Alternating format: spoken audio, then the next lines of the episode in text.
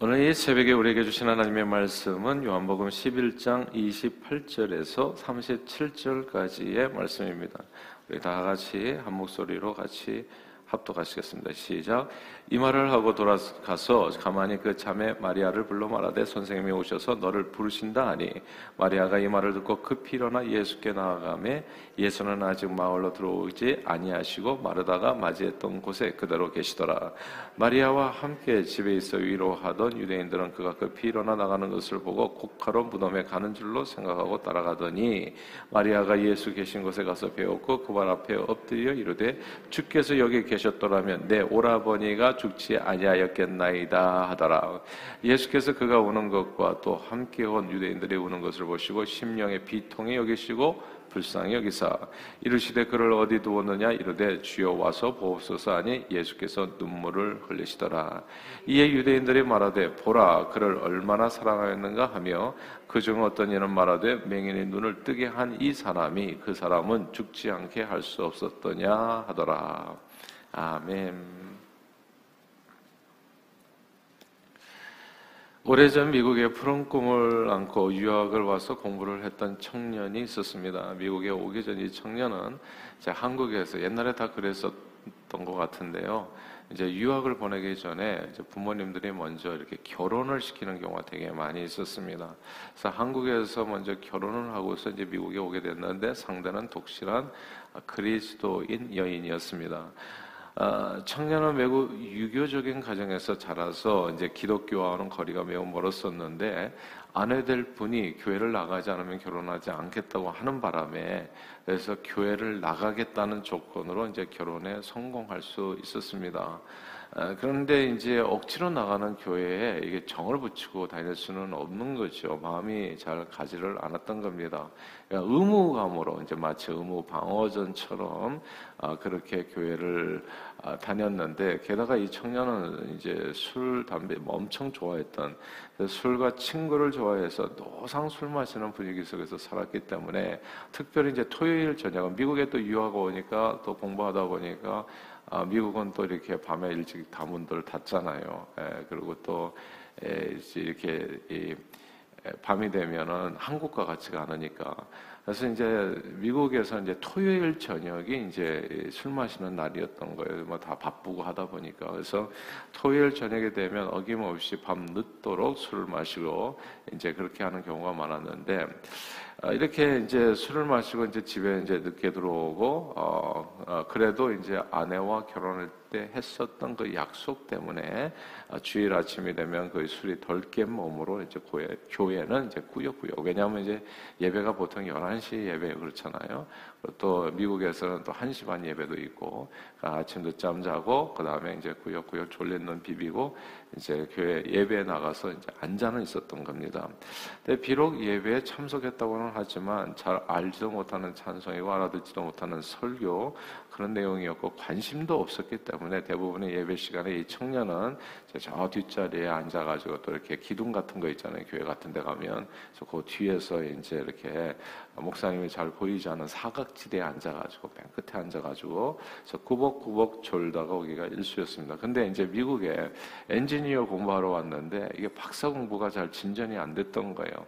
그러니까 이제 3년 정도 예상하고 와가지고 공부를 하는데 아, 이게 그, 그, 그, 안에 이제 박사 공부가 끝나지 않는 겁니다만 논문에서 자꾸 이렇게 또 미끄러지기도 하고 그러면서 미국 생활이 생각보다 좀 길어지게 된 거예요. 아, 그래서 가정 생활을 위해서 한국에서 이제 부모님의 서포트도 이렇게 이제 아, 풍성할 수가 없었고 그래서 이제 가정 생활을 위해서 이제 택시 운전을 한 겁니다. 공부를 하면서 운전해서 돈을 벌어서 생활하는 삶이 이제 녹록치가 않았던 거예요. 시간이 흐르면서 아, 몸과 마음이 이제 지쳐갔던 겁니다. 그러던 어느 날 교회에 이제 붕해가 있다고 해가지고 아내가 자꾸 성화를 해가지고 봉에 꼭 교회 가야 된다 이렇게 앉아 있더라도 그냥 꼭 가십시오 이렇게 하는 바람에 또 그날도 또 술에 취해가지고 교회 뒤쪽에 뒤쪽에 자리 잡고 이제 이렇게 해가지고 이제 팔짱을 딱 끼고 이제 포즈가 있는 거죠 이제 잠자르는 포즈가 예. 그래서 그 포즈를 가지고 이제 잠을 이제 그냥 이렇게 또 밀린 잠을 좀 자야 되겠다 하고 그런 폼으로 앉아 있었는데. 그날 앞에서 부흥회에서 이제 찬양이 이제 보통 이제 경배와 찬양을 시작하잖아요. 그래서 찬양을 누가 앞에서 기타를 치면서 인도하는데 갑자기 찬양의 가사가 그 전에는 한 번도 들리지 않았던 찬양의 가사가 들리기 시작해요. 예. 죄에 빠져 헤매이다가 예. 아, 그 방황하는 자기 영혼에 대한 무슨 마치 자기 얘기를 하는 것처럼 찬양 가사가 들리더라는 거예요. 아, 그러면서 몸이 예, 막 갑자기 뜨거워지면서 자기도 모르게 이제 눈물이 쏟아졌는데 이게 이유를 알 수 없는 눈물이라는 거예요. 자기는 울어본 적이 없다는 거예요. 예, 평생 살면서 이제 유교적인 가정에서 살았기 때문에 눈물은 약한 자의 것이고 여자나 우는 것이고 그래서 항상 그렇게 강하게 살았던 사람인데 아, 그이 이유를 알 수 없는 눈물이 이렇게 이제 이렇게 쏟아지는데 갑자기 그러면서 눈물과 함께 아, 자기가 잘못한 일들, 자기 죄들 이런 게 막 떠오르면서 걷잡을 수 없는 무슨 뚝이 터진 것처럼 그 뚝이 터진 것처럼 막 그냥 옆에 있는 사람 진짜 부끄러운데 아 근데 남의 눈을 의식하지 않고 어, 그렇게 그냥 정신없이 눈물을 흘리면서 그 속에서 이 청년이 뜨겁게 주님을 만나게 됐고 그날 이후로 이제 술 담배를 모두 끊고 하나님의 사람이 되었습니다. 후에요 그 청년이 그렇게 얘기하더라고요. 자기가 왜 울었는지를 몰랐는데 예, 그게 미스터리라는 거예요. 눈물을 흘렸는데 왜 울었는지 그냥 눈물이 쏟아지더라는 거예요. 예, 무기 그냥 무슨 한번 쏟아진 눈물이 무슨 뚝이 터진 것처럼 통곡이 되고 회개 기도가 되었고 그 회개 눈물 속에서 이제 주님을 영접하게 되었다는 거. 자, 그런데 오늘 본문에 그 미스터리한 눈물이 또 나오는 겁니다. 그 눈물이 오늘 본문에 35절이에요. 우리 35절 같이 한번 읽어볼까요? 11장 35절 시작. 예수께서 눈물을 흘리시더라. 아멘. 이게 이제 영어 성경으로 보면 Jesus wept 이렇게 되어 있습니다. 제 예수님께서 우셨다. 이 예수님께서 우셨다는 이 구절은 성경의 모든 구절 가운데 가장 짧은 구절입니다. 네. 주님이 우신 기록은 성경에 이제 세 번 정도 나오거든요. 오늘 본문과 예루살렘 입성하실 때 뭐 이렇게 예루살렘아 예루살렘아 내가 암탉이 그 그, 그 자녀들을 갖다 모으려고 했는데 하면서 이렇게 우셨던 예루살렘의 그 멸망을 보시면서 이제 예언적인 그런 아, 눈물을 흘리셨어요. 그리고 겟세만의 동산에서 히브리서에 보니까 그 설명이 심한 통곡과 눈물로 강구로 소원을 아뢰었다 이렇게 되어 있습니다. 그래서 예수님께서 이렇게 이제 눈물을 흘리셨는데 이 눈물을 흘리셨던 때를 잘 생각해 보면 예수님의 눈물에는 공통점이 있다는 것을 알게 돼요. 아, 첫째는 자신을 위한 눈물은 아니었어요. 예수님도 왜 우셨을까요? 정말 그것도 궁금하지 않으세요? 예수님은 왜 우시지? 예. 뭐가 부족해서 우셨을까? 근데 그러니까 일단은 예수님은 자기 자신을 위한 눈물은 아니었어요. 뭐 배고픔과 괴로움과 고통으로 인해 가지고 눈물을 흘린 적이 없어요. 그 험한 십자가를 지고 채찍에 맞고 막 이렇게 그냥 골고다를 올라갔을 때도 뭐 아파서 울고 뭐 이런 게 없어요. 그냥 십자가에 매달려 대롱대롱 매달려 돌아가실 때에도 울지 않으셨어요. 예, 그런데 예수님은 나사로의 무덤 앞에서 눈물을 흘리셨고 예루살렘의 멸망을 보고 눈물을 흘리셨고 인류 구원의 역사적 사명을 잘 감당하게 해달라고 어, 눈물을 통곡하시면서 흘리셨습니다.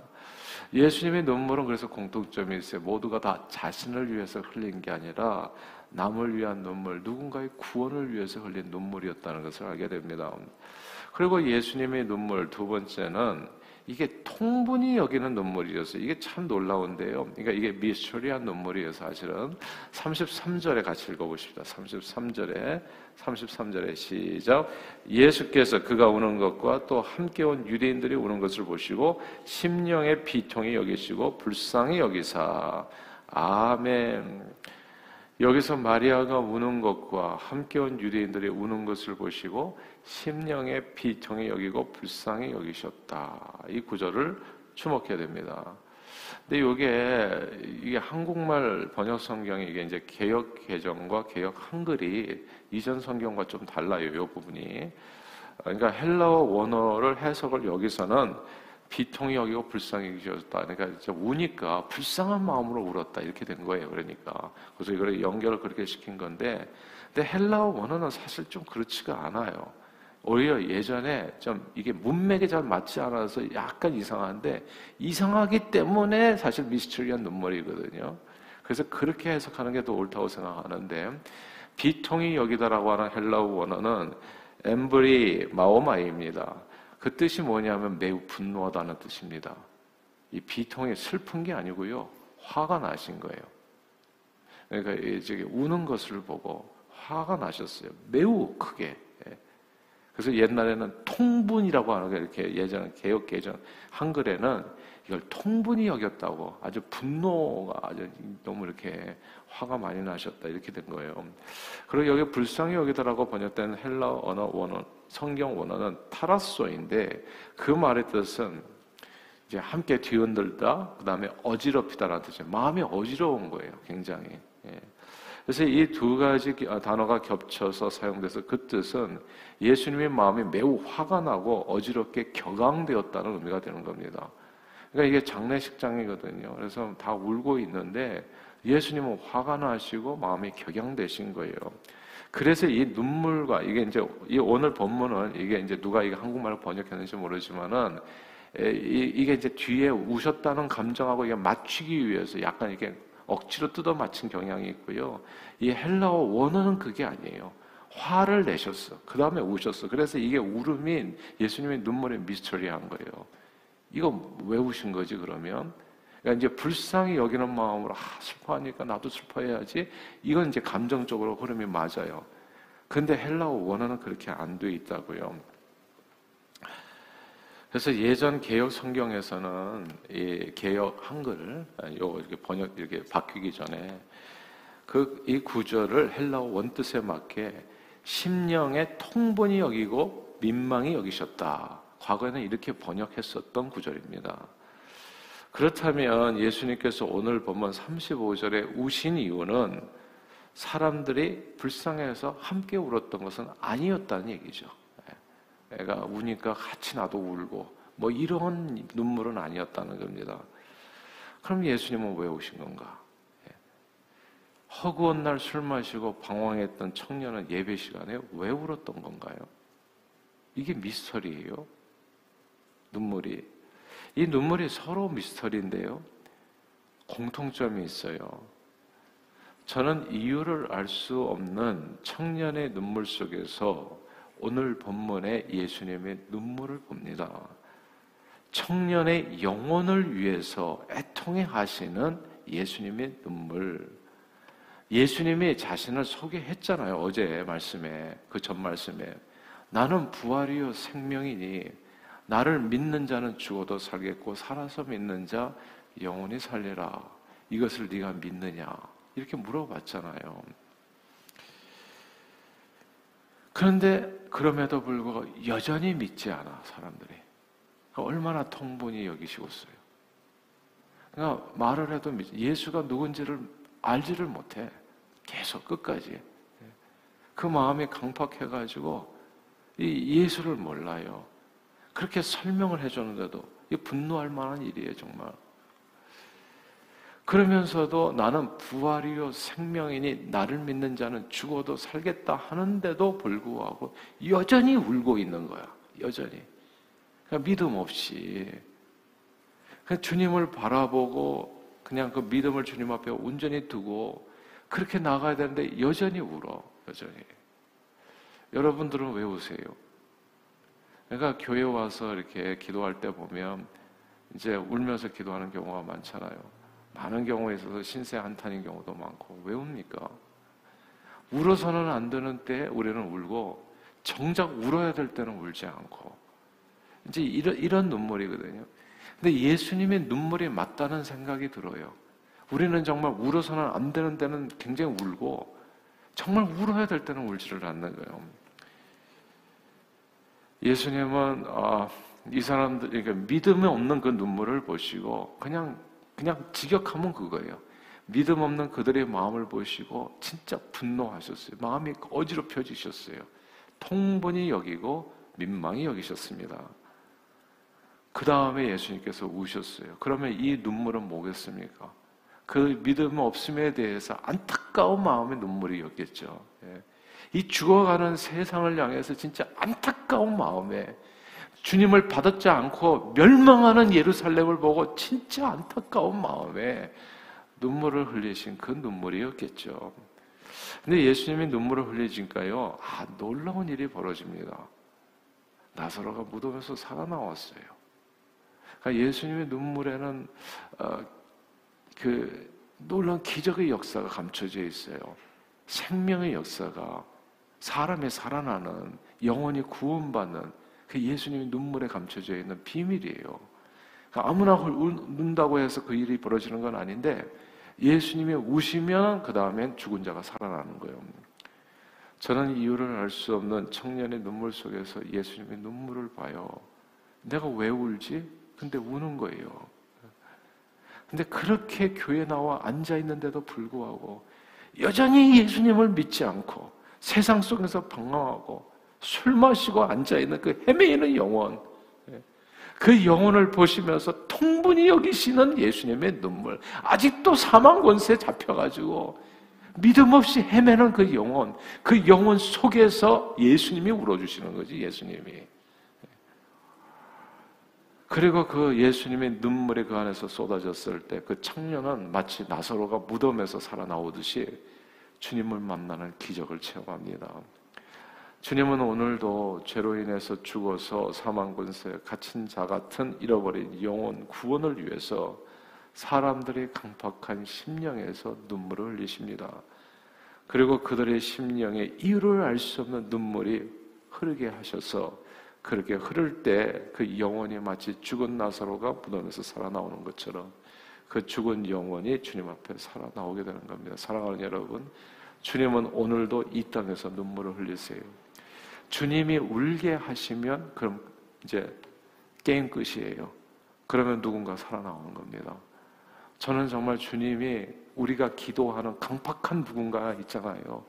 그들의 심령에서 이유를 알 수 없는 눈물로 터져 나오기를 주님 이름으로 축복합니다. 바로 그런 역사예요. 근데 이 주님이 그들의 삶 속에서 눈물을 흘리게 하기 위해서, 주님이 우시게 하기 위해서 먼저 일어났던 일들이 있다는 것을 알게 돼요. 마중물처럼요, 마리아가 먼저 울었고, 유대인들이 눈물. 이게 그러니까 믿음 없는 눈물이었지만은 이런 눈물들이 필요했다는 거. 그리고 또 연약함이지만 주님을 부르는 그 믿음이 겨자씨만한 믿음이 필요했다는 거. 야, 그때 하나님이 역사하시는. 그러니까 이게 보면 내 오라버니가 죽지 않아야 되는데 죽었잖아요. 예. 그러니까 얼마나 안타까워요. 그 영혼을 위해서 죽은 영혼을 위해서 울어주는 누군가의 눈물 그리고 그 가운데서 주님을 붙드는 그 겨자씨만한 믿음 주님께서 어떤 큰 일을 할 수 있을지는 몰라. 우리가 보면은요, 믿지 않은 우리 형제나 자매나 부모나 친척이나 남편이나 아내나 보면 마음에 뭐가 생각이 되냐 하면 그냥 그게 정말 나사로 같이 무덤에서 살아나올까 그 사람이 기도는 하지만 때로는 안 믿어질 때가 있어요. 내 자식들이 돌아올까? 원투들이 원다우전 비전을 기도하면서도 우리는 안 믿어질 때가 있다고 이 마리아처럼 그냥 예. 주님이 여기 계셨다면 뭐가 좋은 일이 있었을 텐데 이미 다 끝나가지고 내 아들, 딸들이 다 헤매고 세상으로 나가 버리고 완전히 무덤에 들어간 것처럼 이제는 아무 희망이 없어 보이는 그럼에도 불구하고 눈물이 필요하고 그럼에도 불구하고 겨자씨만한 믿음이 필요하더라고요. 주님을 부르는 거. 그러면 주님께서 그 눈물을 마중물 삼으셔가지고 그들의 심령 속에서 눈물을 흘려주시는 거예요. 이유를 알 수 없는 어느 순간에 쏟아지는 눈물. 그래서 그 영혼을 열어주시고 그 영혼을 무덤에서 건져내 주시더라고요. 오늘 이 새벽에 사랑하는 여러분 잘 오셨습니다. 저, 저는요, 누군가는 울어야 된다고 생각해요. 사람의 영혼을 구원하기 위해서는 나를 위해서 울 게 뭐가 있겠어요? 우리는 오늘 죽어도 천국에 가는데, 솔직히. 예. 더 이상 나를 위해서 이, 이 세상에 고통과 어려움과 근심이 있다고 하지만 제가 보니까 다 먹고 살더라고. 예. 아니 그냥 손바닥만한 방에 그냥 이 한 천장 가릴 수 있고 그리고 하루 세끼 먹으면 되지. 무슨 욕심이 있다고 뭐 더 거기서 더 먹겠다고 눈물을 흘려요? 이, 그, 그거는 난센스죠, 사실은. 욕심으로 흘리는 눈물이지. 근데 그게 아니라 정말 우리가 눈물을 흘려야 될 게 있으면 예수님을 본받아서 잃어버린 영혼을 위해서 눈물을 흘려야죠. 이미 죽어버린 영혼, 사망 권세에 갇혀서 무덤 속에 들어간 것 같은 영혼을 위해서 눈물을 흘려야죠. 근데 그런 눈물을 하나님께서 보시고 그리고 주님을 부를 때 주님께서 그들의 심령에 눈물을 터뜨려 주시는 거예요. 예수님께서 우시는 겁니다. Jesus wept. And then miracle happened. 죽은 나사로가 살아나오는 겁니다. 우리가 흘려야 될 눈물을 예수님처럼 누군가 아직도 주님을 알지 못하고 우리가 흘려야 될 눈물은 영원한 멸망길로 걸어가는 사람들을 위해서 그들을 위해서 예수 이름으로 기도할 때 예수님께서 그들의 상태를 통분히 여기시고 이렇게 돼서는 안 되는데 통분히 여기시고 그 심령 안에서 우리 대신에 지저스와 눈물을 터트려 마치 둑이 터지듯이 그렇게 회개의 눈물로 주님 앞에 나오게 하시는 겁니다. 그래서 가만 보니까 이런 역사는 그 청년 있잖아요. 그 청년이 나중에는 훌륭한 목사님 되시고 지금도 그냥 정말 왕성하게 사역하시거든요. 근데 그 청년이 그렇게 어느 순간에 눈물 흘린 것은 자기 스스로 된 건 아니에요. 그 와이프 독실한 그리스도인 그 아내가 계속 기도를 한 거죠. 남편을 위해서. 누군가 눈물을 흘린 겁니다. 자기의 죽은 오라버니를 위해서. 영원히 죽은 누군가를 위해서 눈물을 흘린 거예요. 그리고 그 영혼을 주님 앞에 의탁한 겁니다. 그때 하나님께서밖에 하실 수 없는 놀라운 역사죠. 죽음에서 생명으로 옮겨지는 이 역사를 그리스도의 눈물이 이룬 겁니다. 이유를 알 수 없는 눈물이 터지는 거예요. 오늘도 이유를 알 수 없는 예수 그리스도의 눈물입니다. 근데 이 눈물 속에서 한 영혼이 살아나오는 거예요. 이런 놀라운 구원의 역사를 언제나 체험하는 저 여러분들 다 되시기를 주 이름으로 축원합니다. 기도하겠습니다. 사랑하는 주님,